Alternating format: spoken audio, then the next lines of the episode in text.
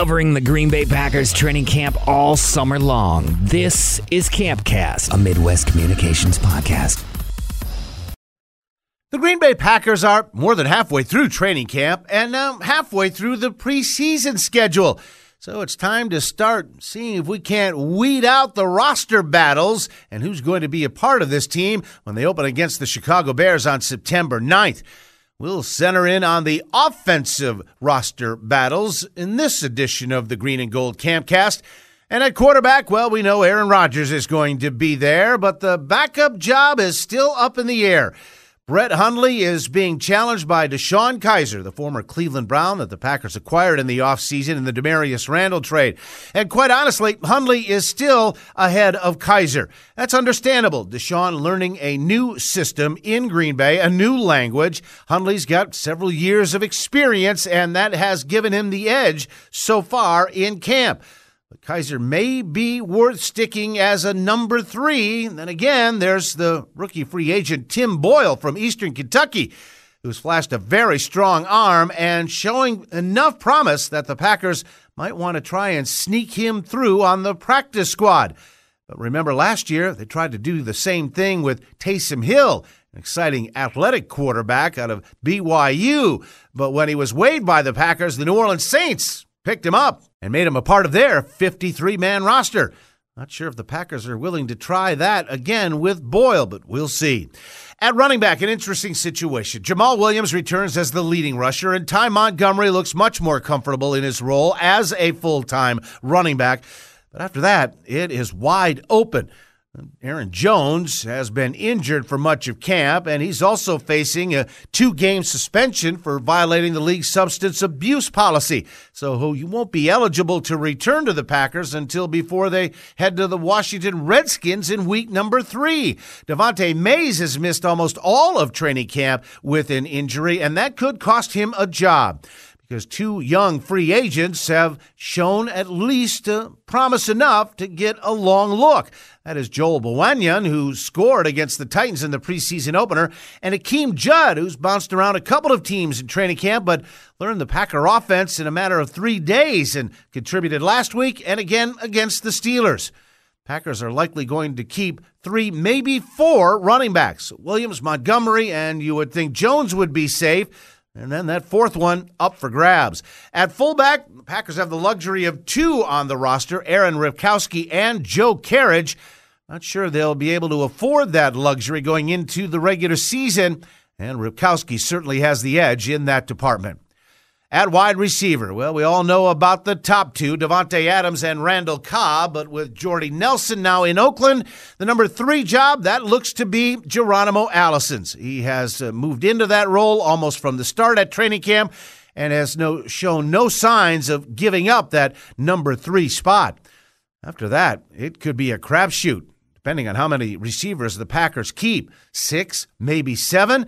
Trevor Davis is being counted on in the return game, but he has missed a chunk of training camp with an injury. And of the three drafted wide receivers, J'Mon Moore was the first to get the call by the Packers, followed by Marquez Valdes Scantling and then Equanimeous St. Brown.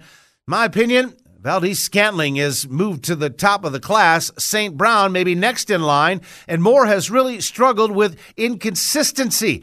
He's made some fantastic catches, but has also come away with some bad drops. And then there is the undrafted free agent Jake Kumerow of UW Whitewater. All he's done is everything asked of him. 52 yard touchdown against the Titans. He's made several spectacular plays in training camp. Aaron Rodgers has sung his praises several times this summer, and I have a feeling Kumerow is going to find a way into the mix and beyond the final 53. And there's some long shot wideouts like Adonis Jennings and Kyle Lewis who are going to be hard pressed to find a roster spot with all of that competition. But if I had to make a choice right now on the top six, I'd go with Adams, Cobb, Allison, Davis, Valdes Scantling, and St. Brown with Kumerow right in the hunt. It's going to be a very tough call for the Packers. Well, the overhauled tight end position. Let's see if they can get it right this year. 2017, they brought in Martellus Bennett along with Lance Kendricks and had Richard Rodgers returning. Well, Rodgers never flashed the potential as a former third round draft choice and left via free agency, and we all know what happened with Bennett. He flamed out and up and left the team practically just two months into the regular season. So this year, the Packers go out and sign Jimmy Graham, the former All Pro with the New Orleans Saints and the Seattle Seahawks, and he has done nothing uh, to disappoint. He has been fantastic in camp with spectacular grabs and should be a big part of the offense. Kendricks returns, as does another former number one draft choice and 12 year veteran in Marcedes Lewis. I think those three are clearly safe. After that, there might be a fourth tight end that makes his way onto the team. Robert Tonyan is a free agent who has shown plenty, in my opinion, and has moved ahead of the likes of Emanuel Byrd, a holdover from last year, and another free agent in Ryan Smith. If the Packers keep four, it will be Graham, Lewis, Kendricks, and Tonyan. Finally, we'll zero in on the offensive line. Starting five looks intact. Now it's just getting them healthy and ready for the regular season. Corey Linsley at center, who played every single snap last season for the Packers.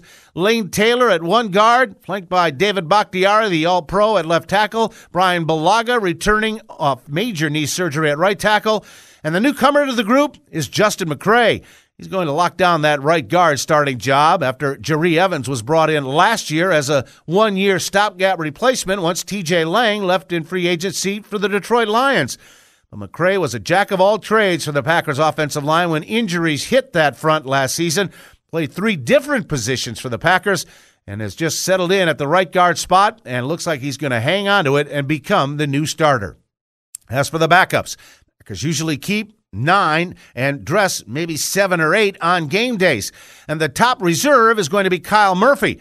He is the backup left tackle, but has also played right tackle for the Packers, and he looks more polished than second round draft choice from a couple of years ago, Jason Spriggs, who has struggled with consistency. He's getting a strong battle from former Dallas Cowboy Byron Bell, player who has started 70 games in his NFL career.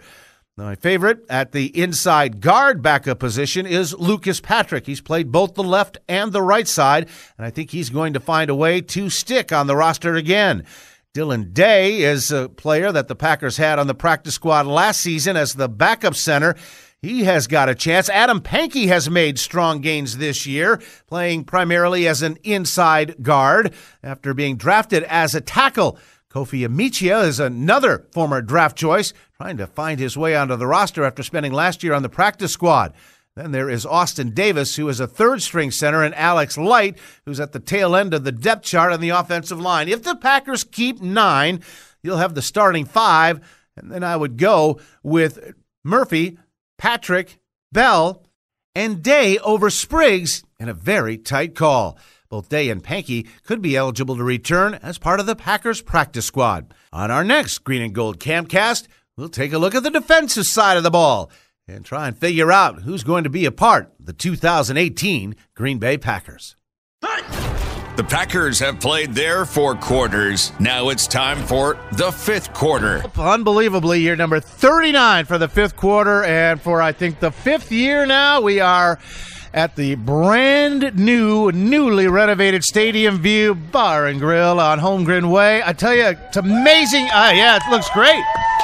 It is a pleasure to welcome our guest. He has uh, he's been hitting leadoff for a couple of years now in his 11th season as president uh, of the uh, Green Bay Packers Incorporated. When this show started, he was a fourth year kid out of Colgate, right? That's right. Uh, just trying to make his way with the Washington Redskins at the time. But it's great to have back, ladies and gentlemen. Big round of applause for Mark Murphy with us. Hello, Mark.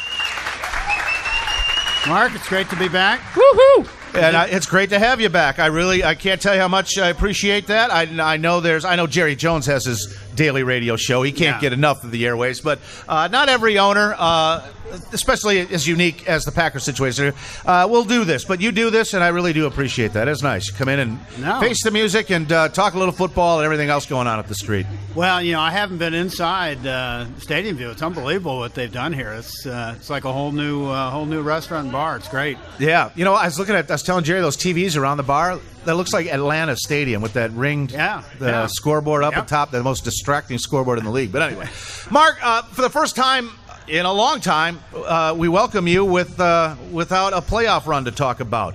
Uh, it led to a major restructuring throughout the organization. You've now had okay. seven months to kind of see how everything's running. How's everything running? You know, I mean, time will tell, but uh, we're undefeated right now. Hey, ho.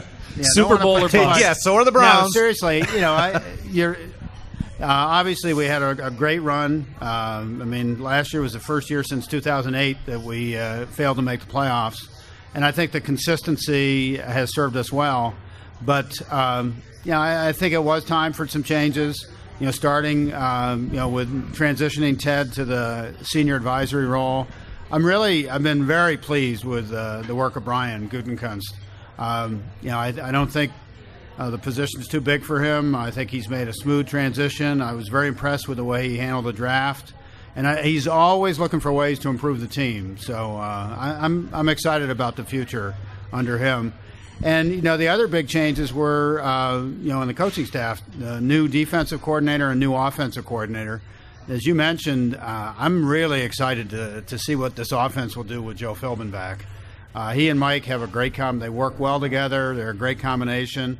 And uh, you know, as you said, I mean, we had when he was the offensive coordinator, we had a heck of a run. Yeah, you did. Uh, you know, that's for sure. There's one thing about Joe, and, and this hasn't really come out publicly, and I, I don't know if I'm all the way off base with this, but their relationship is so good, Joe Philbin and Mike McCarthy, that I think Joe is one of the very few guys who will tell Mike, no, no. Let's do something yeah. other than that. And, and, and that's a good thing. Oh, that's oh, yeah. a good thing. Well, you know, I think anybody in a supervisory or a manager role, management role, you, you have to be careful and really push people. That there's certain things you need to hear, and if people only tell you what you think, what they think you want to hear, you're, you're not getting the information you need. And Mike Pettine as defensive coordinator. Now I know these are all under the purview of Mike McCarthy. Yeah, he is in yeah. charge of hiring the staff. Yeah, but he went out and got a guy that was a head coach, just like Joe Philbin had been a head coach at Miami and Pettine's defenses for his years with Rex Ryan and Buffalo and the Jets, top 10 every year. Been kind of in the weeds the last couple of years, consulting for the Seattle Seahawks. Uh, that's a good get. Yeah, I, I, think so. Like you said, I mean, his track record is really impressive. I don't think he's ever coordinated a defense that finished outside the top 10. So I mean, for if we if we're a top ten defense this year, we're we're like a completely different team. I like your chances. Yeah. yeah. but you also wanted you were very adamant about this when you announced the change with Ted moving down the hall into that supervisory role uh, and consultant's role and bringing on Brian. The lines of communication uh, at the very top of the organization. You are now more involved and and at least in more discussions in the football side of things than you ever have been before. Yeah, you know, my thought process was um, really a couple things. Number one, I think we had their communication had uh, dropped off a little bit within football. There were some silos, and I thought that, that, the structure that we put in place could help eliminate that and make sure we have better communication. Um, the the other thought, quite honestly, is you know Brian is uh, a first year general manager to be able to narrow his responsibilities and just give him the very most important parts of a general manager's job. And that's you know putting together the 90 man roster and the, then the 53 man roster. Um, I thought would really would, would be in his best interest. Russ Ball also got the promotion. Yep, and, and that reflects, you know, Russ is uh, he's really been he's been a very, uh, very crucial person within the organization for years, and I don't think his previous title really reflected that. No. Was he? Well, the other way, the other thought I had is, you know, we went through a, pro- a search process after the season, and kind of coming out of that search, um, I thought I thought there were really two, the two most important people on the football side, aside from Mike McCarthy uh, were it was most important to keep Brian, and then Russ was right up there with him, and figuring out a structure where both of them would remain and have important roles was important. Was Russ more involved with football decisions, personnel decisions? Over the last year or two, maybe, or was he strictly staying on the salary cap? No, side? he's he's been he's been involved, you know, since the beginning. I mean, Ted had great confidence in him and had trust in him. Um, is just his title. I mean, when if you look at his title, you would think, well, he just did the salary cap, right? But he he really uh, had pretty broad responsibility. And one last thing, and then I'll let Z have a couple of shots at you. Uh, All right, with all of the changes, though, there were departures. Eliot Wolf, Alonzo Highsmith, both depart uh, for Cleveland to join John Dorsey and Green Bay Packers, the other Great Lake organization Yeah. over there. Um, tough losses. Yeah, but I mean, we've that's you actually want that. I mean, Yeah. that means that people view us, people across the league view us as developing you know, talented young uh, personnel people, and you know, I mean, we've we've lost a number in the past, and uh, you know, in, in some ways too. I think for Eliot, I, th- I think it's a really a positive move. you know. I think it is too. Uh, did he give you any indication it would have been untenable working with Brian? Uh, no, no. I mean, and he and Brian have a good relationship. Uh, but I think for him, you know, a, a, you know, a chance to work with somebody he knows.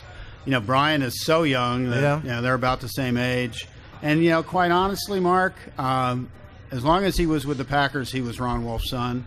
Now Good he's point. Eliot Wolf. Good point. Good You know, point. he's his own man. All right. What's the latest on that contract situation? What uh, what updates I saw can you you took give a us? call during the break, Murph. Was that? S- excuse me. I, it's been a pleasure, guys. I- no, it. Uh, yeah, I, I'm still hopeful we can get a get a deal done with him. He wants to be here. We want him here. You know, he wants to play till he's 40, and uh, you know, it's just some of these things just take time. I understand that. Um, considering the business side of the league, almost all of these major extensions, though, Murph, have come with one year remaining.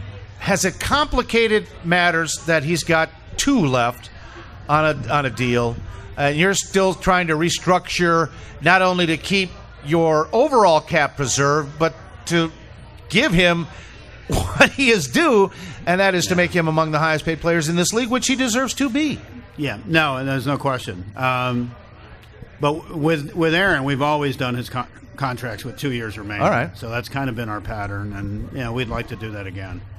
But it's been cordial. We're not Oh, yeah, talking no. Khalil Mack or No. Roquan Smith or anything else no, like that. No, it's uh, you know, and Aaron's very professional. I mean, you you know, you watch him in practice, and uh, yeah, you wouldn't know that there was any issue, and yeah, so I, I'm confident we can work it out. But at yeah, about 22, I think he's the 10th highest quarter paid quarterback in the league right now.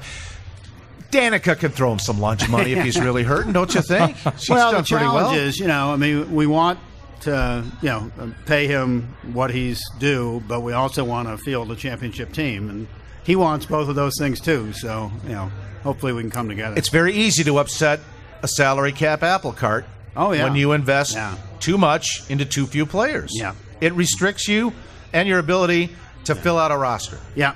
When the, the key to win in the NFL, um, you have to hit on your draft picks. You know, especially with the new system. If you have real, if you have talented draft picks that are playing on rookie contracts, especially if you have a quarterback playing on a rookie contract, Just ask Russell Wilson. Russell You know, the Wilson, you Seahawks- he- Philadelphia last year. Yeah, they were able to go out and pay pretty good money for a backup quarterback, and Seahawks get to a Super Bowl with a quarterback earning $100,000. yeah, Kind of rare. No. Kind of rare indeed. So. What's the most rewarding part of your job? Uh, well, I, I don't know if it's rewarding, but it's the variety of my the things that I get to deal with. Uh, I deal with league issues, um, working with on Titletown. Obviously, uh, uh, you know uh, my role within uh, within the organization on both the football and the business side. It's just the the wide variety. Um, you know, I, I think my interaction with the, the fans is something that I really enjoy as well, and it, it can be it's very rewarding. You know, when you you work hard and you try to do things to improve the fan experience and make the team um, or help the team win championships, and when people recognize that, it's it's very rewarding. Hardest part about what you do? Uh, well, you know, w- winning on a consistent basis, winning Super Bowls. you know, we you've had success, and then um, you know when you get to the point where it's Super Bowl or bust. Um, you, know, You feel that pressure? what- uh, oh yeah, I think we Yeah. all do. Yeah, it's but you, you'd it's that's a heck of a lot better than nobody caring and uh, you know some of the things that you see across the league. Um, but I, I think you have to be, you know, I think it's my role is, you know, to set realistic expectations, and um, and each year is different. Um, and you know, if, you know, there were years where, geez, we didn't win the Super Bowl, but still had a really good year. And as long as you're continuing to move forward and, and improve, uh, you know, I still feel good about. It. Although uh, it is disappointing when the you know when the season ends and uh, you're not uh, hoisting the Lombardi Trophy. What's the expectation you set this year? Oh, absolutely. I think Lombardi it's, Trophy. I yeah, would imagine. Yeah. No, it's uh, and you know it's not just because Aaron's 34, but uh, you know I, I think I think we. I, I'd be very disappointed if we didn't have a really good year this year and get back into the playoffs. Once you get in the playoffs, um, anything can happen, as we saw in 2010. You know, we went in as a as a wild card and uh, you know played our very best football Yeah. and won the championship. We also won in as a one seed at 15 and 1. And yeah, you, you got to be right. No. You got to stay healthy Yeah. and uh, knock on wood. Campcast, a Midwest communications podcast.